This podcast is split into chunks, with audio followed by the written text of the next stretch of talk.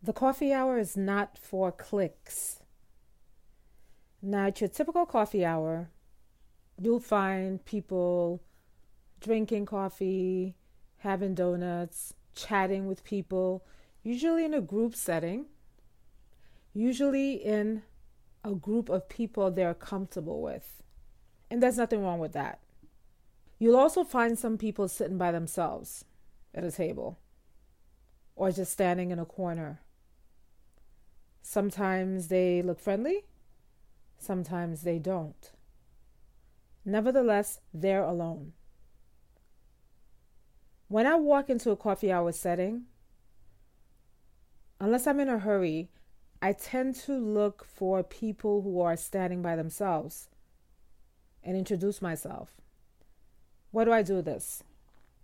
It's not because I'm the most friendly person, although some people say I'm friendly.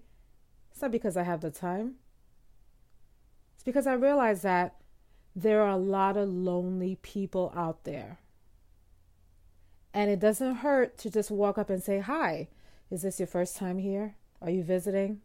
Hi, my name is Cynthia. It doesn't hurt to do that.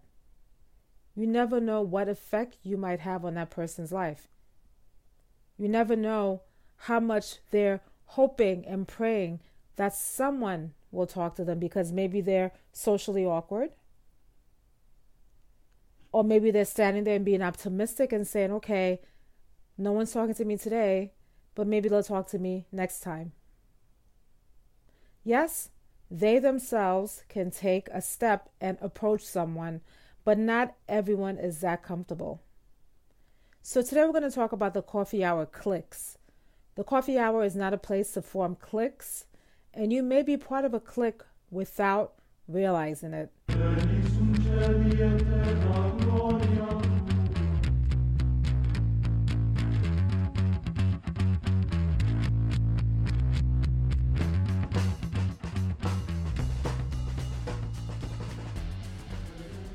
Welcome to Lifesmithing. My name is Cynthia Burley. God sends us friends to be our firm support in the whirlpool of struggle. In the company of friends, we will find strength to attain our sublime ideal. St. Maximilian Kolbe. The coffee hour is a place that people can make friends. Now, I know some people have the idea that when they go to Mass, they just go there to worship God, and that's all they need. They can go to Mass, then rush to the parking lot and go home and be with their families. It's true that on Sundays, you definitely should be with your family. But it's important to get to know the community of believers. And this is not a Protestant thing. The early church spent a lot of time together. And in fact, later on in church history, people built communities around the church. So you had neighborhoods that were around the church. People did activities with each other. They had their church picnics. They had their bingo. They had events for the children. Their whole social life revolved around the church parish. And so Christians were not meant to be solitary Christians. Christians were meant to be part of a community. And especially in this time, we really need to build a community of believers because trust me, the persecution is coming. And when the persecution comes, what are you going to do? Who are you going to reach out to? Do you have any connections? Are you friends with any other Catholics? Do you like people? Do other people like you? It's important to build a community. Now, I want to talk about loneliness because loneliness is something that we all experience, and there's a reason for that. St. Augustine says, Our hearts are restless until they rest in you. So we were formed, we were built with that desire for more, with that desire for union with God. We're always going to feel an emptiness, a longing for God. However, we were meant to have friends in this world. And one way to make friends is to make friends at your parish. Recently, there was a panel discussion by the National Institute of Health, and they spoke about loneliness. And here are some of the statements Loneliness and social isolation can be as damaging to health as smoking 15 cigarettes a day. 15 cigarettes a day. Here are some key findings. An estimated 6.7 billion in annual federal spending is attributable to social isolation among older adults. Poor social relationships were associated with a 29% increase in risk of coronary heart disease and a 32% rise in the risk of stroke and other diseases. Some might say, well, of course, people are going to be lonely because they don't know God, they've rejected God. But did you know that Christians are lonely as well? Even Christians experience loneliness, although being part of a Christian community helps. And that's the key. The reason that Christians experience less loneliness, less depression, is because of that community. But if you don't have that community, you can still feel lonely. We are spiritual and we also have corporal bodies. And the corporal bodies have emotions. And these emotions mean that sometimes we're sad, sometimes we're happy. We need to be able to have friendships we need to be able to have people that we can count on. Keep smiling, keep shining, knowing you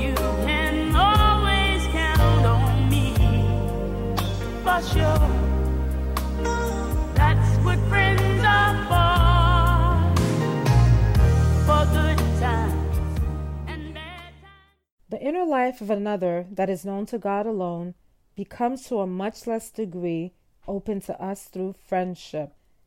It partially fills the desire of our incomplete, lonely hearts for completeness in another. St. Thomas Aquinas. So, why do people get ignored at coffee hour? A number of reasons. First reason may be that people just are not paying attention to their surroundings, right? It's natural for us as human beings to be really into ourselves and what's going on with us without noticing other people. So we may find someone at the coffee hour that we know or we wanted to talk to about something and we rush to them and we start talking. Next thing you know, we're laughing, we're enjoying ourselves, we're having fun. We're not really paying attention to who else is in the room. Is there anyone that's sitting by themselves? So that's that's one reason. The second reason is that people are not willing to step outside of their comfort zone. So you might actually see someone that's by themselves, but you don't feel comfortable approaching. Maybe you're shy, maybe you're a bit of an introvert. Maybe it took you a long time to even make the friends that you made now at the coffee hour. So it's not easy for you to approach someone and start a conversation. Maybe you don't know how you're going to be received. It's possible that the person looks unfriendly. Do you know that sometimes some people look unfriendly, but they're not? That's just their resting face, right? sometimes we can't help that, or we may not know that we have a face that is unapproachable. So you might look at that person and decide, I'm not going to approach that person. They're probably not friendly, or they probably want to be left alone. They probably want to be left alone is the excuse that most people say and the way they rationalize not making friends with people, right? Okay. So that's another reason.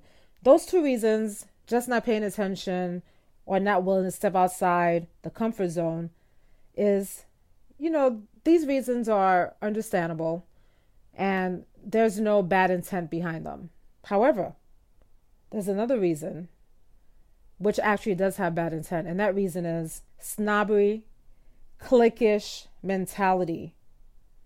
Why do people form cliques? Because cliques give you uh, a form of social status. So if you're with a popular crew, you feel that you're popular. A clique is an affirmation that you are important, and that's why people are happy to be part of cliques. You feel cool. You feel like you're somebody. What makes a clique a clique is that it's exclusive. If everyone were part of that clique, then it wouldn't be a clique, would it? It would just be a group of people. Ah. But this is what we should strive for. We should strive to be a group of friendly people open to anyone who wants to join. If you find that you are becoming part of a clique, and it's okay to be part of a clique as long as you are not cliquish. What do I mean by that? There may be a group, a clique that is made up of people who actually like you. And so you're able to be in that clique and to talk to people there. You might be able to move in and out of different cliques, and that's fine.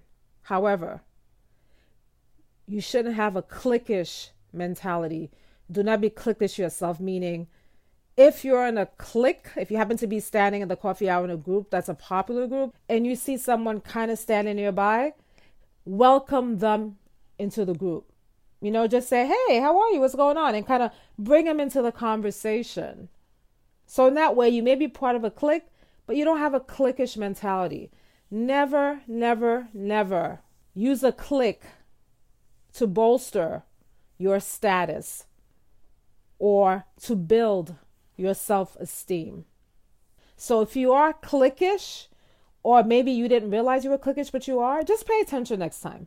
If you notice that you only hang out with a certain group, the popular group, just pay attention and try to rectify that.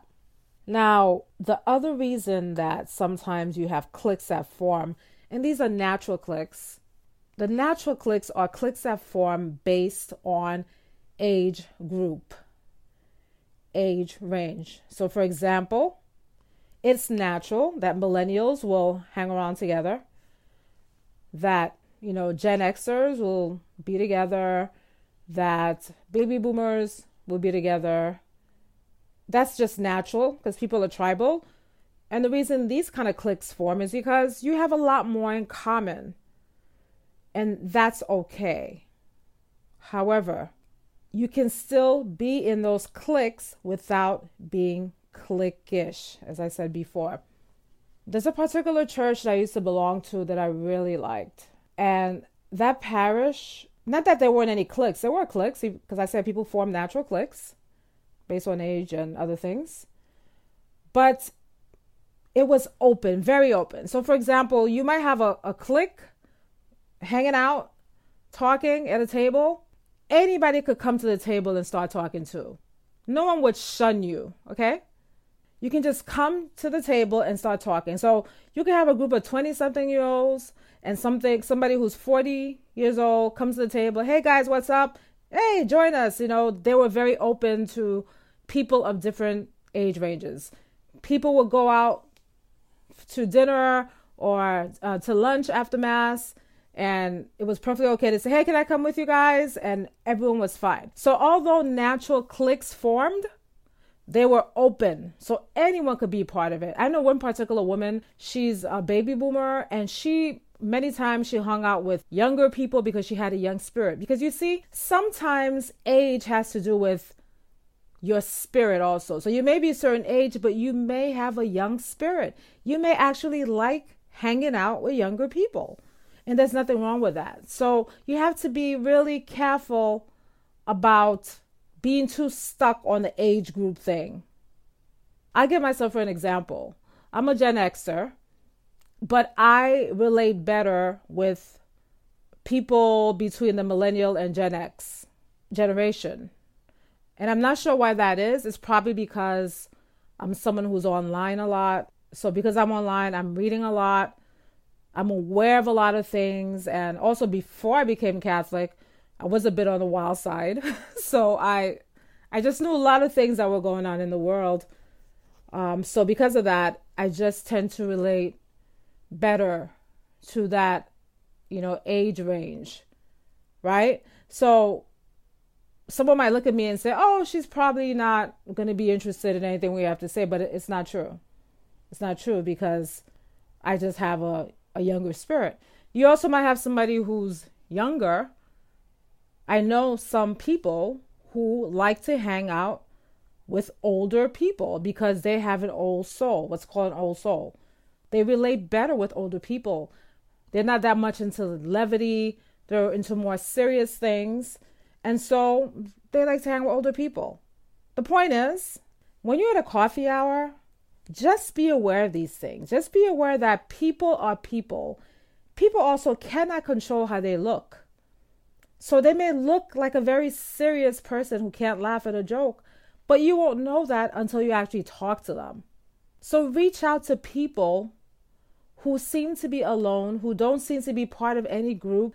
Please reach out to those people because loneliness is a very serious thing.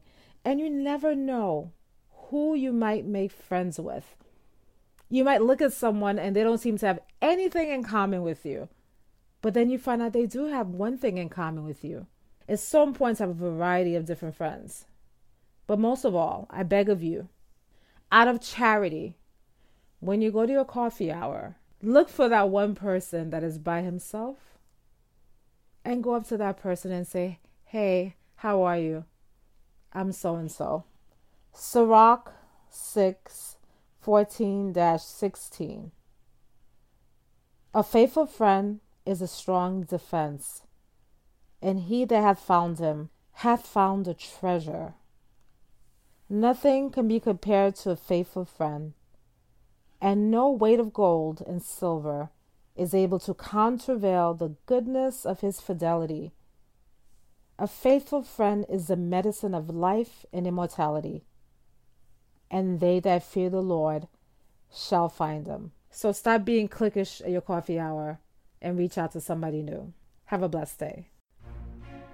Saint Ignatius of Loyola says, He who goes about to reform the world must begin with himself, or he loses his labor. Until we decide to reform ourselves, we cannot hope to have any influence on our families, our culture, our politics, our world,